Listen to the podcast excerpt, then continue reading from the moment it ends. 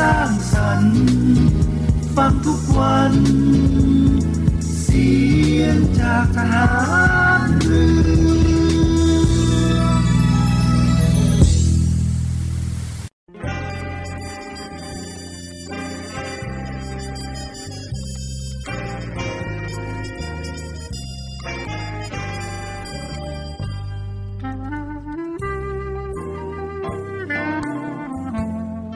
นายทหาร นายตำรวจทุกคน รักษาคำปฏิญาณที่ได้ให้ไว้อย่างเคร่งครัด และตั้งใจปฏิบัติหน้าที่ด้วยความเที่ยงตรง เข้มแข็งและเสียสละ พร้อมทั้งหมั่นศึกษา และฝึกฝนตนเอง ให้มีความจัดเจนคล่องแคล่วในหน้าที่ และในการปฏิบัติงานร่วมกับผู้อื่น ฝ่ายอื่นอยู่เสมอ ทุกคนทุกฝ่ายจะได้สามารถร่วมมือร่วมใจกัน สร้างสรรค์ความพัฒนาผาสุก ให้แก่ประชาชนและประเทศชาติ ได้ตามอุดมคติที่ตั้งมั่นไว้ตลอดไป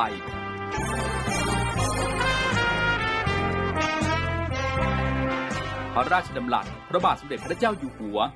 ในพิธีสวนสนามถวายสัตย์ปฏิญาณของทหาร ตำรวจเนื่องในพระราชพิธีบรมราชาพิเศษ พุทธศักราช 2562 ในวันที่ 18 มกราคม 2563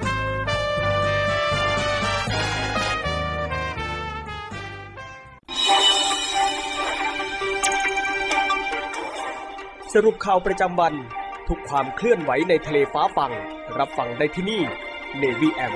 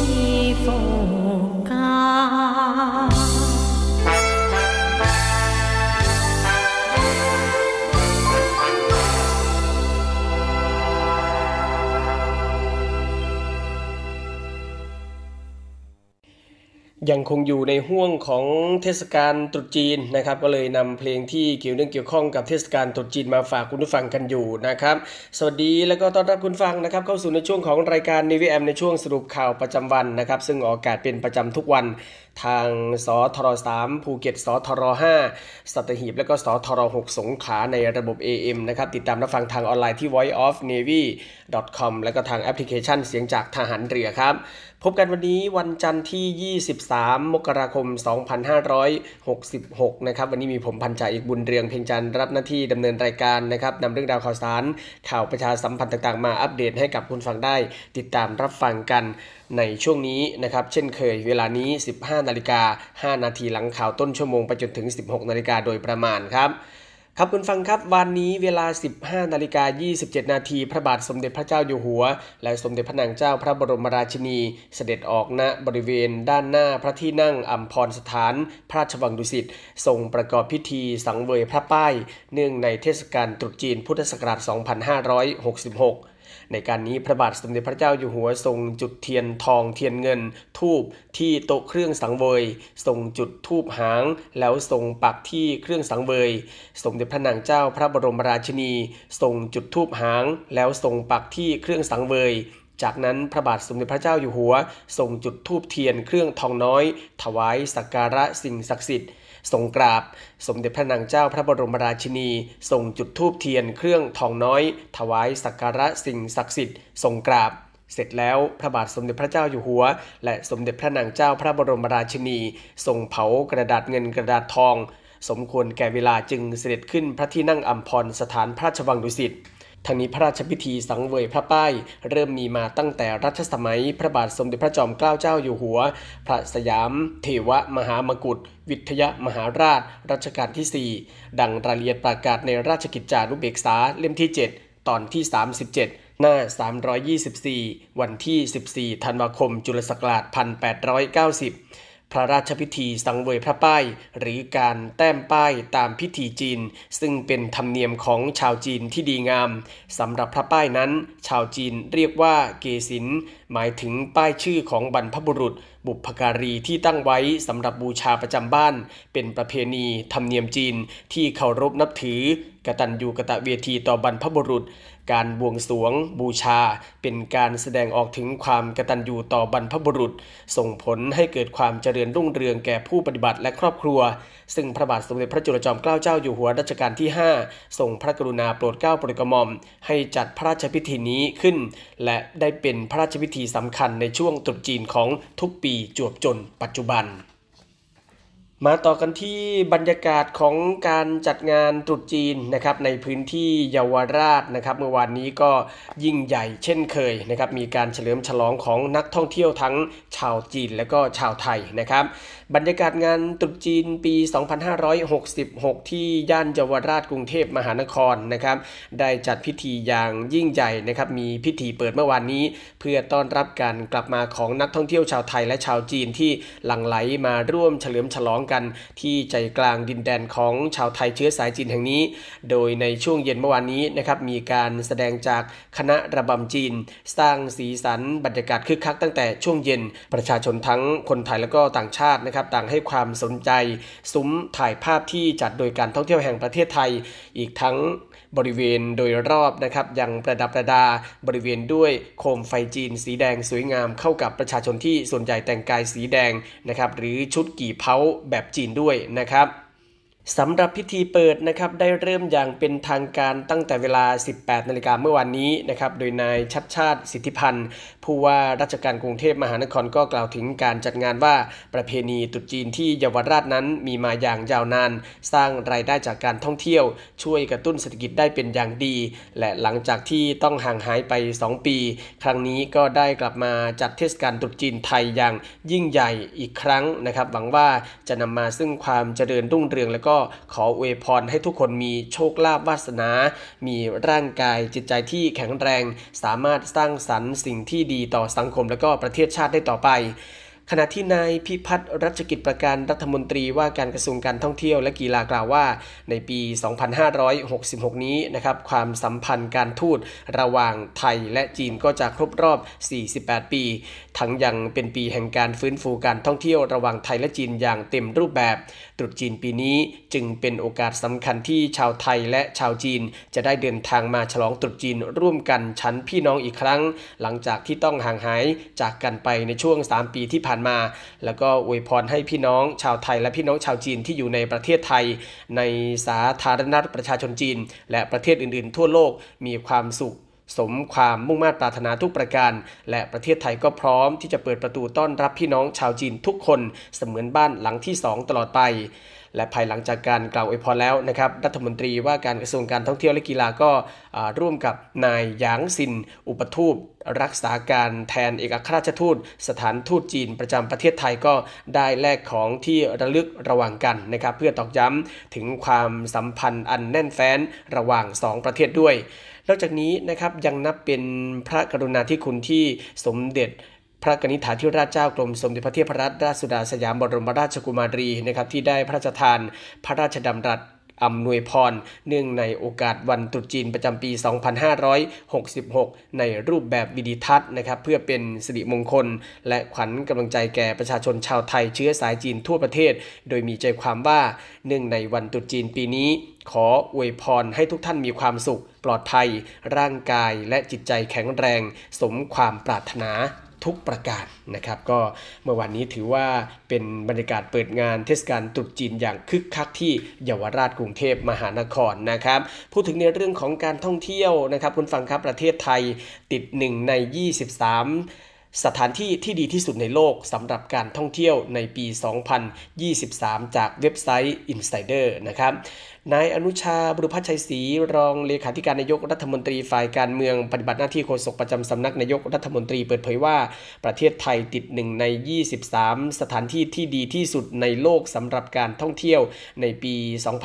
2023 จากการรายงานของ Insider นะครับซึ่งเป็นเว็บไซต์และแอปพลิเคชันนำเสนอข่าวสาร และไลฟ์สไตล์ชื่อดังของสหรัฐอเมริกา ทางนี้พลเอกประยุทธ์จันโอชานายกรัฐมนตรี และรัฐมนตรีว่าการกระทรวงกลาโหมก็ยินดีเป็นอย่างยิ่งนะครับที่ไทยได้รับความนิยมจากนักท่องเที่ยวทั่วโลก แล้วก็ได้รับการจัดอันดับให้เป็นจุดหมายปลายทางยอดนิยมอย่างต่อเนื่องนะครับสะท้อนถึงความเชื่อมั่น และก็ความพร้อมของแหล่งท่องเที่ยวไทย ที่ดึงดูดนักท่องเที่ยวจากนานาประเทศนะครับสำหรับประเทศไทยได้รับเลือกเนื่องจากมีเทศกาลที่น่าสนใจตลอดทั้งปีนะครับโดยเฉพาะเทศกาลสงกรานต์นะครับซึ่งจะจะมีการจัดขึ้นในเดือนเมษายนนี้ นอกจากนี้ประเทศไทยยังมีโรงแรมหรูมากมายนะครับในย่านธุรกิจของกรุงเทพมหานคร และยังเป็นสถานที่ที่เหมาะกับนักชิม นักช็อปจากทั่วโลกทั้งนี้เชื่อว่านะครับด้วยศักยภาพด้านการท่องเที่ยวของไทย จะสามารถดึงดูดนักท่องเที่ยวต่างชาติได้ตามเป้าที่ตั้งไว้ 20 ล้านคนในปีนี้นะครับปี 2566 ซึ่งจะช่วยให้เกิดการกระจายรายได้สู่ท้องถิ่นแล้วก็ขับเคลื่อนเศรษฐกิจของประเทศให้เดินหน้าได้อย่างมั่นคงนะครับ ก็ถือว่าเป็นหนึ่งใน 23 สถานที่ที่ดีที่สุดในโลกนะครับสำหรับประเทศไทยของเราในปี 2023 นี้นะครับก็ฝากคุณผู้ฟังโดยเฉพาะพี่น้องชาวไทยทุกท่านทุกคนนะครับก็ให้เป็นชาวบ้านให้เป็นให้เป็นเจ้าบ้านที่ดีด้วยนะครับ ครั้งแรกในรอบ 3 ปีเต็มนะครับที่วันนี้เที่ยวบินเช่าเหมาลำได้บินตรงจากไต้หวันนะครับเตรียมนำนักท่องเที่ยวจำนวน 180 คน ลงจอดที่ท่าอากาศยานนานาชาติ สุราษฎร์ธานีนะครับหลังจากห่างหายไปในช่วงโควิด -19 นะครับโดยนายวิชวุฒิจินโตผู้ว่าราชการจังหวัดสุราษฎร์ธานีเปิดเผยนะครับว่าในเย็นวันนี้จะมีเที่ยวบินจากต่างชาติเช่าเหมาลำเที่ยวปฐมฤกษ์นะครับโดยสายการการบินไทยไลออนแอร์นะครับไฟบินที่ SL 7391 เส้นทางไต้หวันสุราษฎร์ธานี จะนำคณะนักท่องเที่ยวชาวต่างชาติเต็มลำประมาณ 180 คนนะครับมาลงยังท่าอากาศยานนานาชาติ สุราษฎร์ธานี เที่ยวบินดังกล่าวนะครับถือเป็นลำแรกในรอบ 3 ปี นับตั้งแต่มีการแพร่ระบาดของโควิด -19 นะครับแล้วก็เป็นการเริ่มต้นที่ดีของการฟื้นฟูการท่องเที่ยวให้กลับมาคึกคักอีกครั้ง ซึ่งนักท่องเที่ยวชาวต่างชาติกลุ่มนี้นะครับก็จะได้สัมผัสบรรยากาศสถานที่ท่องเที่ยว แล้วก็อาหารทะเลที่ขึ้นชื่อของจังหวัดสุราษฎร์ธานี แล้วก็นำไปเผยแพร่บอกต่อให้เป็นที่รู้จักในหมู่นักท่องเที่ยวชาวต่างชาติต่อไปนะครับขณะเดียวกันนะครับนางสาวนันทวันสิริโพธพัฒนะครับผู้อำนวยการการท่องเที่ยวแห่งประเทศไทยสำนักงานสุราษฎร์ธานีกล่าวนะครับ ว่ายังมีสายการบินจากจีนหลายมณฑลแล้วก็รัสเซียนะครับที่สนใจจะนำเที่ยวบินเช่าเหมาลำนั้นมาลงที่ท่าอากาศยานนานาชาติสุราษฎร์ธานี เพื่อท่องเที่ยวทั้งบนแผ่นดิน แล้วก็ข้ามไปยังเกาะสมุยเกาะพังงานเกาะเต่าด้วยนะครับ เนื่องจากในพื้นที่ของจังหวัดสุราษฎร์ธานีนั้น มีความหลากหลายทั้งน้ำตกทะเลนะครับอ่างเก็บน้ำเขื่อนรัชประภา อุทยานแห่งชาติเขาศก แล้วก็ซีฟู้ดอาหารทะเลที่มีชื่อเสียง โดยขณะนี้เว็บไซต์บริษัทนำเที่ยวต่างประเทศก็ได้นำภาพแหล่งท่องเที่ยว และโปรแกรมนำเที่ยวในจังหวัดสุราษฎร์ธานี ขึ้นโปรโมทแนะนำนักท่องเที่ยวแล้วนะครับ ก็ถือว่าเป็นเรื่องราวข่าวสารดีๆ โดยเฉพาะเศรษฐกิจในพื้นที่จังหวัดสุราษฎร์ธานี แล้วก็ในพื้นที่จังหวัดการท่องเที่ยวต่างๆนะครับที่ขณะนี้เริ่มที่จะคึกคักกันมากแล้วนะครับนักท่องเที่ยวชาวต่างชาติ เริ่มที่จะลงพื้นที่สร้างรายได้ให้กับพี่น้องประชาชนในพื้นที่นะครับก็เป็นเรื่องราวข่าวสารดีๆ ที่นำมาอัปเดตให้กับคุณฟังได้รับฟังกันในช่วงแรกนะครับเดี๋ยวช่วงนี้พักสักครู่นะครับช่วงหน้ากลับมาติดตามภารกิจต่างๆ ของกองทัพเรือกันนะครับช่วงนี้พักสักครู่เดียวครับ สรุปข่าวประจำวัน ทุกความเคลื่อนไหวในทะเลฟ้าฟังรับฟังได้ที่นี่ Navy M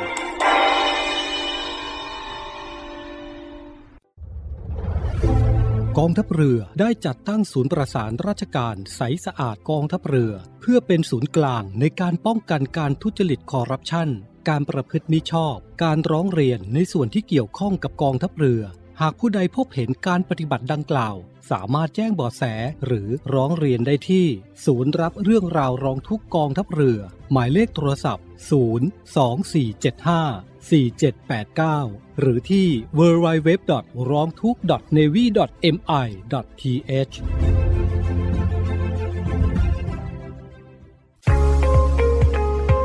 พบกับอีกหนึ่งช่องทาง ในการติดตามรับฟังสถานีวิทยุในเครือข่ายเสียงจากทหารเรือทั้ง 15 สถานี 21 ความถี่ ผ่านแอปพลิเคชันเสียงจากทหารเรือในโทรศัพท์มือถือระบบ Android เพียงเข้า Play Store พิมพ์ค้นหาเสียงจากทหารเรือ จากนั้นดาวน์โหลดแอปมาติดตั้ง ก็สามารถเลือกรับฟังสถานีและความถี่ที่ต้องการรับฟังได้ แล้วมารับฟังไปพร้อมกันนะครับ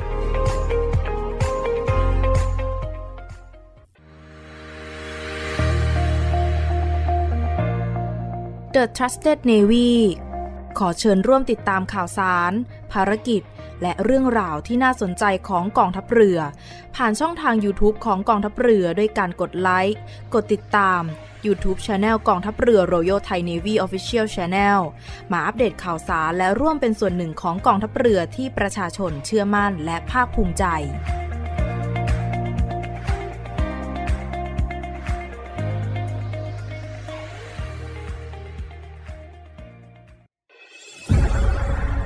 กองทัพเรือจัดตั้งกองทุนน้ำใจไทย เพื่อผู้เสียสละในจังหวัดชายแดนภาคใต้ และพื้นที่รับผิดชอบกองทัพเรือ เพื่อนำไปมอบให้กำลังพลกองทัพเรือ และครอบครัวที่เสียชีวิต หรือบาดเจ็บทุกพลภาพ จากการปฏิบัติหน้าที่ ร่วมบริจาคเงินสมทบทุนช่วยเหลือได้ที่ ธนาคารทหารไทย สาขากองบัญชาการกองทัพเรือ หมายเลขบัญชี 115ขีด2ขีด17087ขีด2 ชื่อบัญชี กองทุนน้ำใจไทยเพื่อผู้เสียสละในจังหวัดชายแดนภาคใต้ และพื้นที่รับผิดชอบกองทัพเรือ กรุณาส่งหลักฐานการโอนเงินมาที่กรมการเงินทหารเรือ หมายเลขโทรศัพท์ 0 2475 5557 หรือ 02475 4584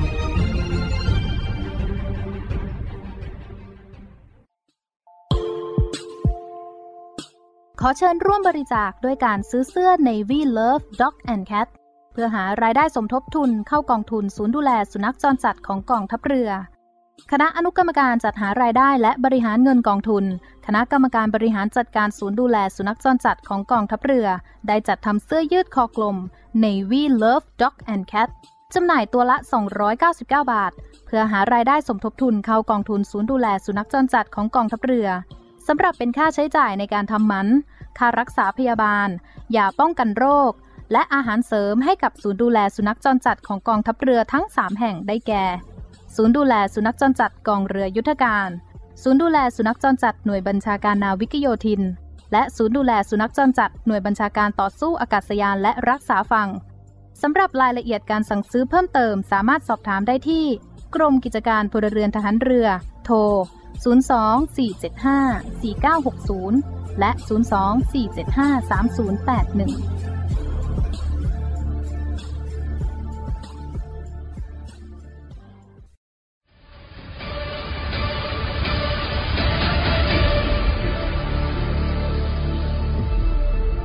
กองทัพเรือขอรายงานสภาพน้ำทะเลวันนี้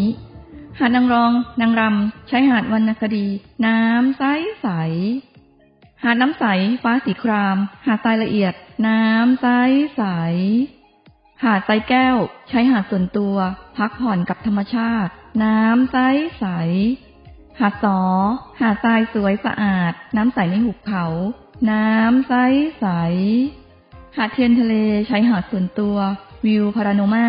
น้ำใสใสเกาะแสมสารเกาะอนุรักษ์พันธุกรรมพืช น้ำใสใส เกาะขาม มันดีเมืองไทย ดำน้ำเล่นกับปลา น้ำใสใส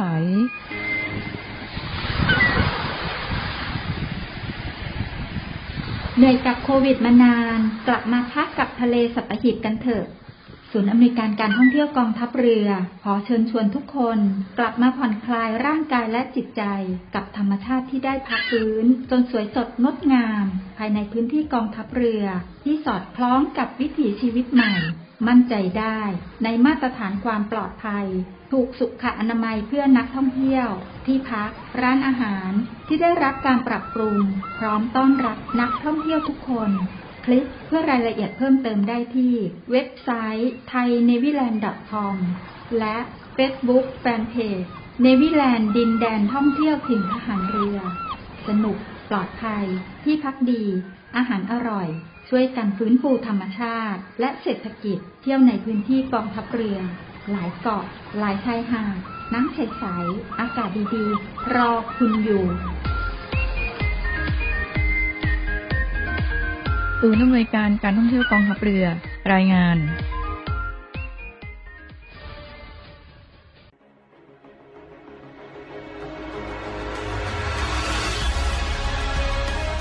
ศูนย์อำนวยการรักษาผลประโยชน์ของชาติทางทะเลหรือสอนชน เป็นนกลไกศูนย์กลางบูรณาการการปฏิบัติการร่วมกับ 7 หน่วยงานประกอบด้วย กองทัพเรือ กรมเจ้าท่า กรมประมง กรมสุรากากร กรมทรัพยากรทางทะเลและชายฝั่ง ตำรวจน้ำ และกรมสวัสดิการและคุ้มครองแรงงาน มาร่วมเป็นส่วนหนึ่งในการพิทักษ์รักษาผลประโยชน์ของชาติทางทะเล หรือประโยชน์อื่นใดในเขตทางทะเล ไม่ว่าโดยตรงหรือโดยอ้อม เพื่อความมั่นคง มั่งคั่ง และยั่งยืนของประเทศชาติและประชาชน พบเห็นเหตุด่วนเหตุร้ายภัยทางทะเล โทร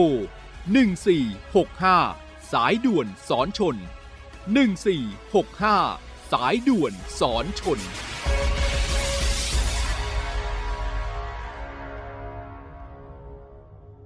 ข่าวใหญ่ข่าวใหม่ และหนึ่งในจำนวนนี้นะคะ ก็รุนแรงถึงขั้นวิกฤต ฉับไวทุกสถานการณ์สำคัญ มีการลักลอบนำขยะอิเล็กทรอนิกส์มาทิ้งค่ะ ชัดเจนด้วยข้อมูลจริง จากคนข่าวมืออาชีพ ทะเลาะวิวาทกันแล้วก็ดวลปืน มันเริ่มจากมีการแชร์ภาพนี้ก่อนคุณผู้ชม พ่อกับลูกตัดสินใจใช้มีดเนี่ยแทงกันเลยนะคะ ห้องข่าวภาคเที่ยง ทุกวันจันทร์ถึงศุกร์ 11นาฬิกา20 นาทีทางช่อง 7 HD กด 35 คัดข่าวสำคัญรอบวันมานำเสนอให้คุณทันทุกเหตุการณ์ หลายรสชาติหลากอารมณ์ ครบทุกเรื่องราว ในรายการข่าวพักคำ ติดตามชมได้ทุกวันเวลา 19นาฬิกา45 นาทีที่ช่อง 7 HD กด 35 เชื่อมั่นในข่าว เชื่อมั่นในเรา รายการข่าวพักคำ7 HD จะเกิดอะไรขึ้น ถ้านักแสดงช่อง 7 HD มาทำวอล์กเป็นของตัวเอง วันนี้นะคะเป็นวอล์กของพิงพลอยเองเลยวันนี้ คอนเทนต์ออนไลน์ที่จะพาไปรู้จักตัวตน ไลฟ์สไตล์ และความฮาของนักแสดงช่อง 7 HD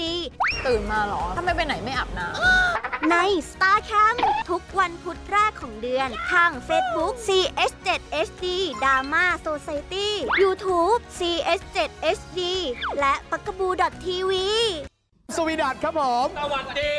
มาพบกับพบกับเล่นมุกฮากับนักแสดงแบบสดๆ พร้อมเสิร์ฟความฮาแบบไม่มีบทกับนิวหนวด ติดตามได้ที่ไหนอะหรอ ถามปุ๊บตอบปั๊บถามปั๊บตอบปุ๊บถามปุ๊บปุ๊บปั๊บตอบปุ๊บปุ๊บปุ๊บสดสดบทไม่มี ทุกวันจันทร์ถึงศุกร์บ่ายโมง 43 นาที ย้ำอีกครั้งบ่ายโมง 43 นาทีเป๊ะๆทางช่อง 7 HD กด 35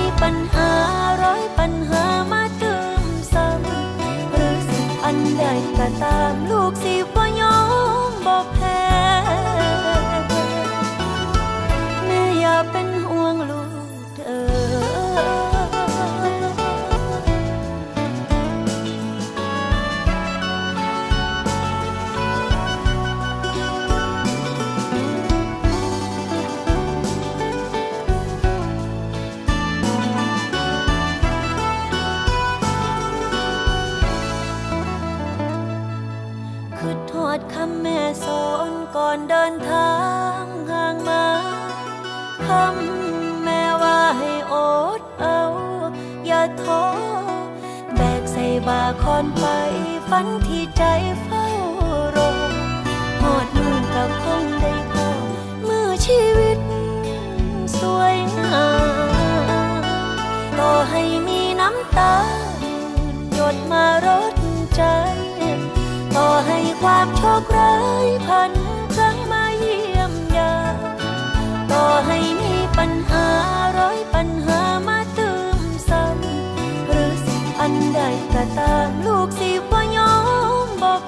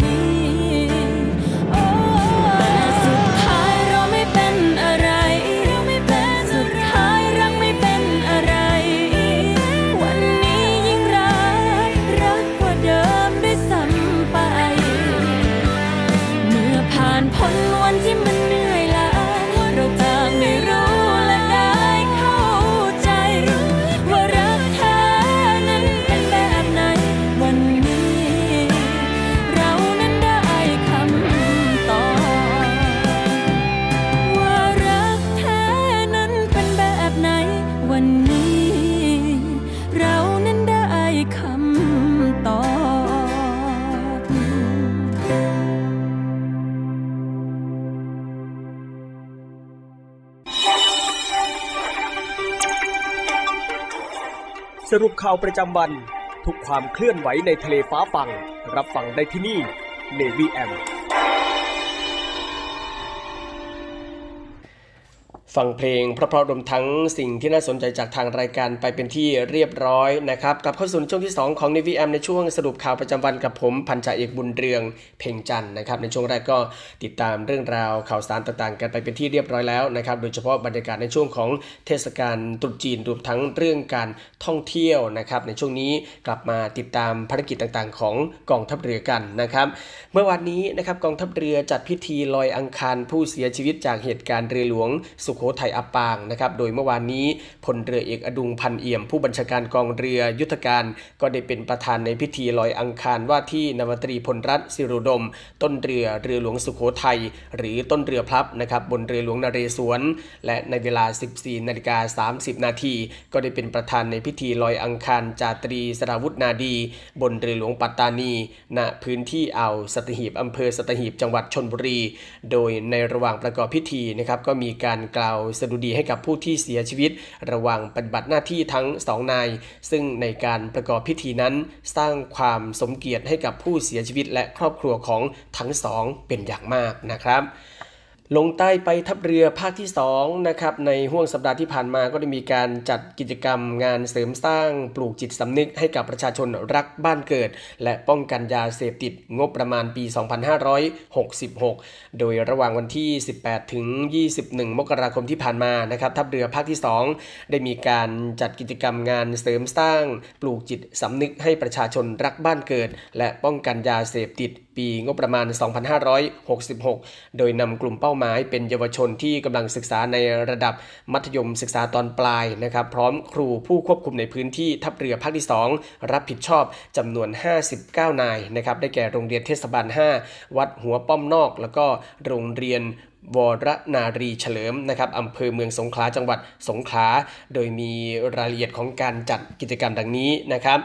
โดยเมื่อวันที่ 18 มกราคมที่ผ่านมานะครับเวลา 9 นาฬิกาก็มีพิธีเปิดกิจกรรม โดยมีพลเรือตรีสุรเชษฐาวรขจรสดิ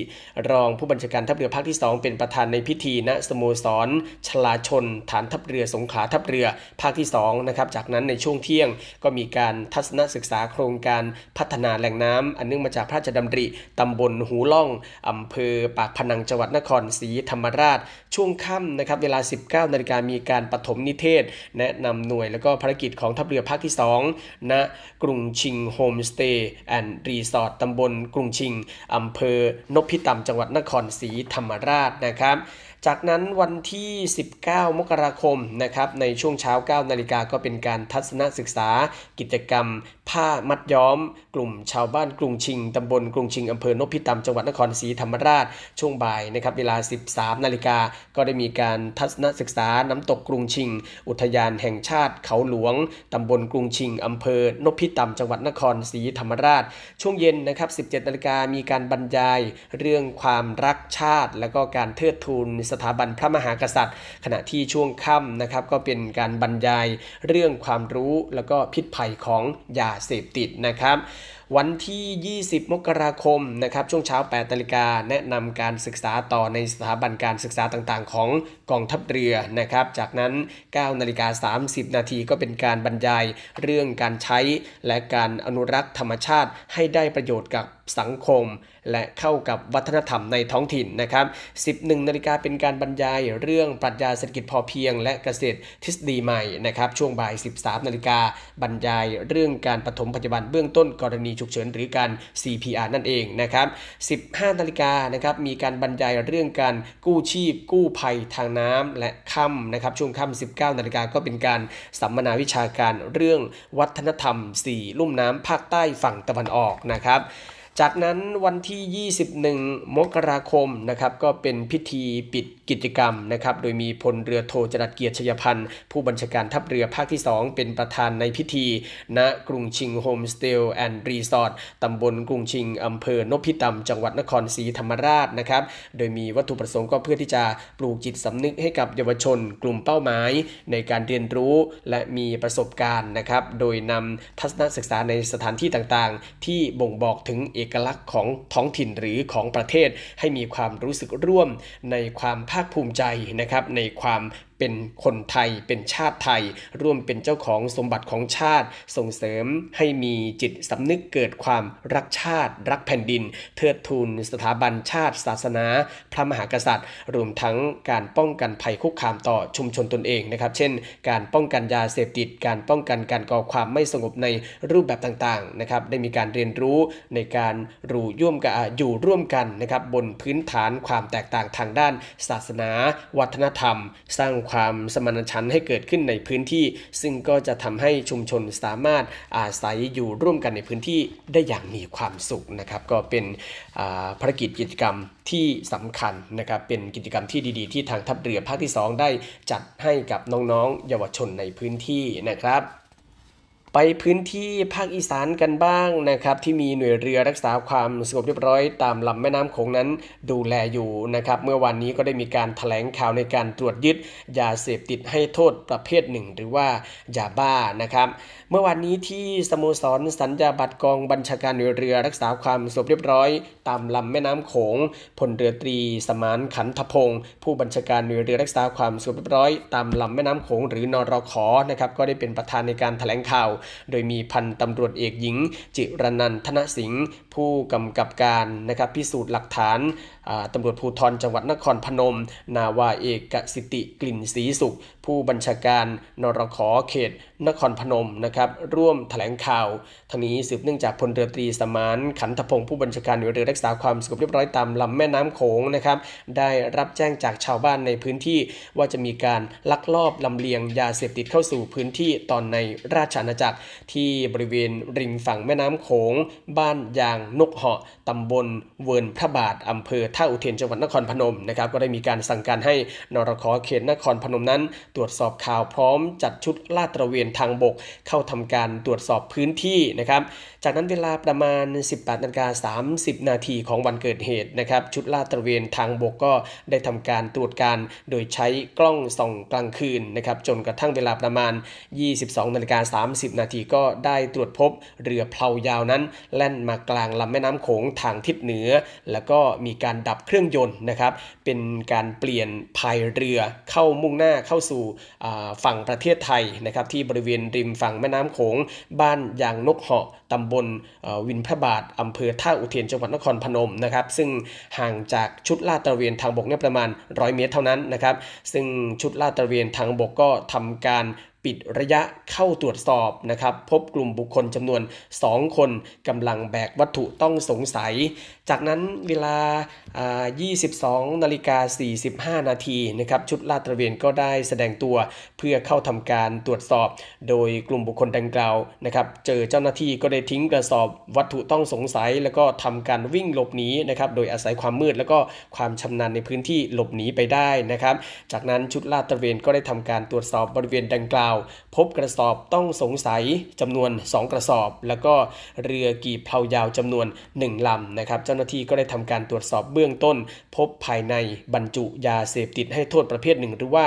ยาบ้านะครับ จึงนำมาตรวจสอบโดยละเอียดที่สถานีเรือนครพนม ซึ่งจากการตรวจสอบนะครับพบเป็นยาเสพติดก็คือยาบ้าประมาณแสนสี่หมื่นสองพันเม็ดนะครับก็ได้ทำการบันทึกการตรวจยึดไว้เป็นหลักฐาน พร้อมทั้งนำของกลางทั้งหมดส่งพนักงานสอบสวน สถานีตำรวจภูธรท่าอุเทน เพื่อดำเนินการตามกฎหมายต่อไปนะครับ ขณะที่ก่อนหน้านี้นะครับที่หน่วยเรือรักษาความสงบเรียบร้อยตามลำแม่น้ำโขงเขตอุบลราชธานีนะครับนาวาเอกวันนะเกื้อทิพย์ผบนรขเขตอุบลราชธานีก็ได้มีการถแถลงข่าว ในการจับกลุ่มการลักลอบนำเข้าของหนีภาษีนะครับมีผู้ต้องหา 2 รายก็คือนายกฤษดาจานสารอายุ 39 ปี เป็นคนไทยนี่เองนะครับรวมทั้งนางสาวนันทิดาจารุจำรัดอายุ 42 ปี เป็นคนไทยเช่นเดียวกันนะครับ พร้อมของกลางเป็นเนื้อหมูนะครับ5,880 กิโลกรัมนะครับนำเข้าราชอาณาจักร โดยนรขเขตอุบลราชธานีนะครับ ก็ได้มีการถแถลงข่าวจับกลุ่มนะครับที่นรขเขตอุบลราชธานีอำเภอเขมราช จังหวัดอุบลราชธานีนะครับ ก็ถือว่าเป็นภารกิจ การปฏิบัติการนะครับภารกิจในการปราบปรามการกระทำผิดตามแนวชายแดนนะครับของนรขอหรือว่าหน่วยเรือรักษาความสงบเรียบร้อย ตามลำแม่น้ำโขงนะครับก็เป็นข่าวสารที่นำมาอัปเดตให้กับคุณฟังได้ติดตามรับฟังกันในช่วงนี้นะครับก่อนที่จะหมดเวลานะครับช่วงท้ายของรายการนะครับ มาประชาสัมพันธ์ ข่าวสารสำหรับน้องๆนะครับที่กำลังศึกษาอยู่ชั้นม .6 ม .4 นะครับที่ต้องการอยากจะเป็นส่วนหนึ่งนะครับเข้ามาร่วมเครือนาวีกันนะครับโรงเรียนในเรือรับสมัครบุคคลพลเรือนนะครับเพื่อที่จะสอบคัดเลือกเข้าเป็นนักเรียนในเรือประจำปี 2566 นะครับซึ่งรับผู้สมัครที่มีอายุ 16 ถึง 18 ปี วุฒิการศึกษาม 4 หรือเทียบเท่านะครับซึ่งจะเริ่มรับสมัครตั้งแต่วันที่ 1 กุมภาพันธ์จนถึง 28 กุมภาพันธ์นี้นะครับตลอดเดือนกุมภาพันธ์นี้ทางอินเทอร์เน็ตเท่านั้นนะครับช่องทางเดียวเท่านั้นที่เว็บไซต์ของโรงเรียนนายเรือ www.rtna.co.th นะครับอย่าลืมมาร่วมเป็นส่วนหนึ่งของกองทัพเรือของเรานะครับร่วมเครือนาวีจักรยนต์ปัตภีไพศาลนะครับ จากน้องผู้ชายที่จบม .6 มาดูน้องผู้หญิงที่กำลังจะจบชั้นม .6 เช่นเดียวกันนะครับวิทยาลัยพยาบาลกองทัพเรือก็เปิดรับสมัครบุคคลพลเรือนเข้าศึกษาต่อหลักสูตรพยาบาลศาสตร์บัณฑิต ประจำปีการศึกษา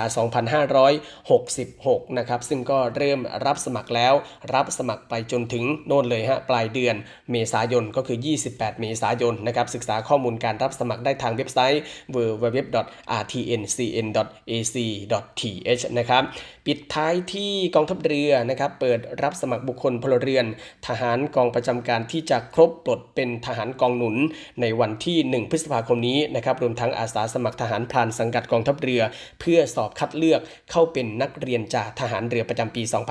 2566 นะครับโดยมีการกำหนดการรับสมัครระหว่างนี้ไปจนถึง 29 มกราคมนี้เท่านั้นนะครับอีกไม่กี่วันเท่านั้นแล้วนะครับผู้สนใจก็สามารถที่จะเข้าไปดูอขอไปฮะเข้าไปสมัครได้นะครับที่เว็บไซต์ www.nrj.navy.mi.th นะครับหรือว่าจะไปศึกษาข้อมูลรายละเอียดของการที่จะสมัครได้ที่เว็บไซต์ www.navydo.navy.mi.th ครับและทั้งหมดก็คือเรื่องราวข่าวสารที่ Navy AM นะครับในช่วงสรุปข่าวประจำวันได้นำมาอัปเดตให้กับคุณฟังได้ติดตามรับฟังกันในวันนี้นะครับคุณฟังสามารถที่จะติดตามรับฟังรายการของเรานะครับผ่านทางสทร3ภูเก็ตสทร5สัตหีบและสทร6สงขลาในระบบ AM นะครับติดตามรับฟังทางออนไลน์ที่ voiceofnavy.com แล้วก็ทางแอปพลิเคชันเสียงจาก ทหารเรือนะครับสำหรับคุณฟังท่านใดนะครับที่ยังไม่มีแอปพลิเคชันไว้ในมือถือนะครับสามารถที่จะดาวน์โหลดกันได้นะครับเข้าไปที่ Play Store แล้วก็พิมพ์คำว่าเสียงจากทหารเรือ หรือพิมพ์คำว่า Voice of Navy ที่เป็นภาษาอังกฤษนะครับจากนั้นก็ดาวน์โหลดเข้าไป คุณฟังก็จะสามารถติดตามข้อมูลข่าวสารเรื่องราวต่างๆ ของกองทัพเรือของเราผ่าน 15 สถานี 21 ความถี่กันได้นะครับวันนี้หมดเวลาแล้วผมพันจ่าเอกบุญเรืองเพ่งจันทร์ สวัสดีครับ สรุปข่าวประจำวัน ทุกความเคลื่อนไหวในทะเลฟ้าฟัง รับฟังได้ที่นี่ Navy M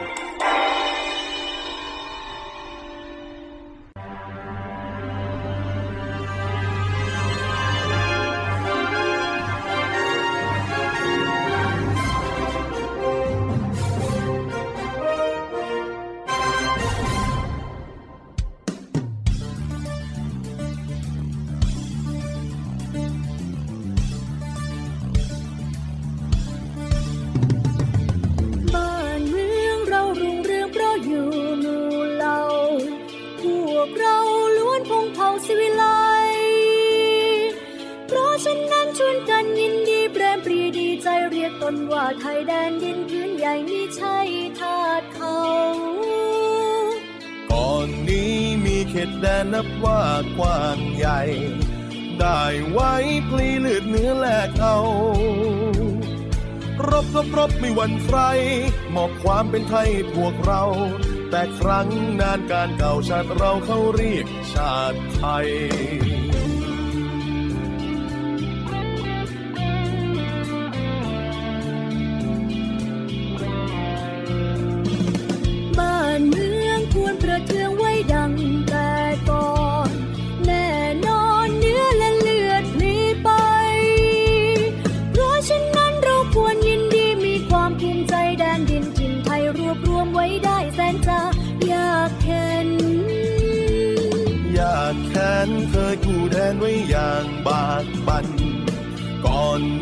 เคยแตกสารสร้างเส้น แม้กระนั้นยังรวมใจ ช่วยกันรวมไทยให้ร่มเย็น บัดนี้ใจดีเด่นร่มเย็นสมสุขเรื่อยมา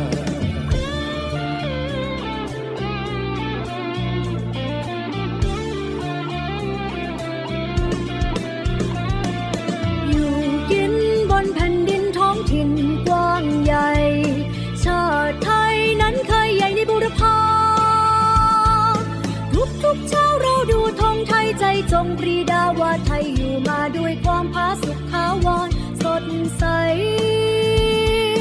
บัดนี้ไทยเจริญวิสุทธิ์ผุดพอง พี่น้องจงแส่สองชาติไทย รักษาไว้ให้มันคง เชิดธงไต่รงให้เด่นไกล ชาติเชื้อเรายิ่งใหญ่ชาติไทยบ้านเกิดเมืองนอน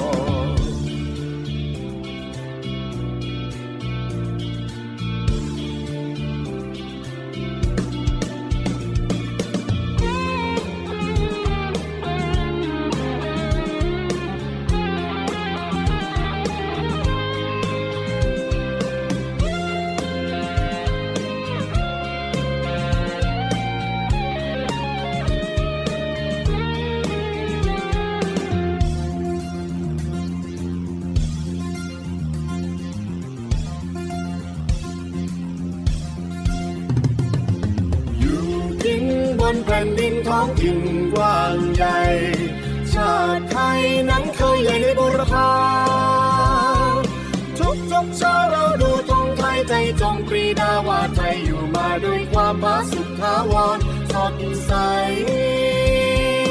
บัดนี้ไทยเจริญวิสุทธิ์ผุดพองพี่น้องจงสะสมชาติไทย รักษาไว้ให้มันคง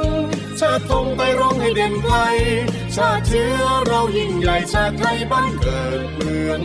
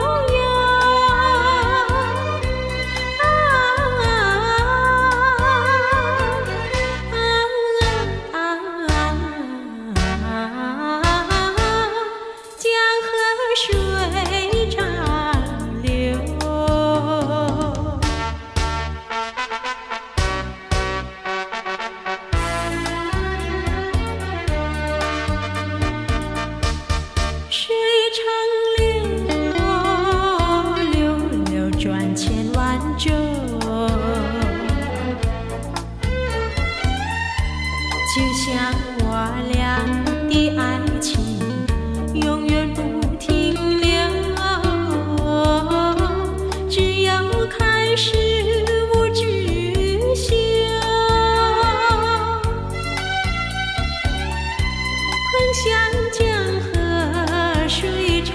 流，啊啊啊啊！结合深情更深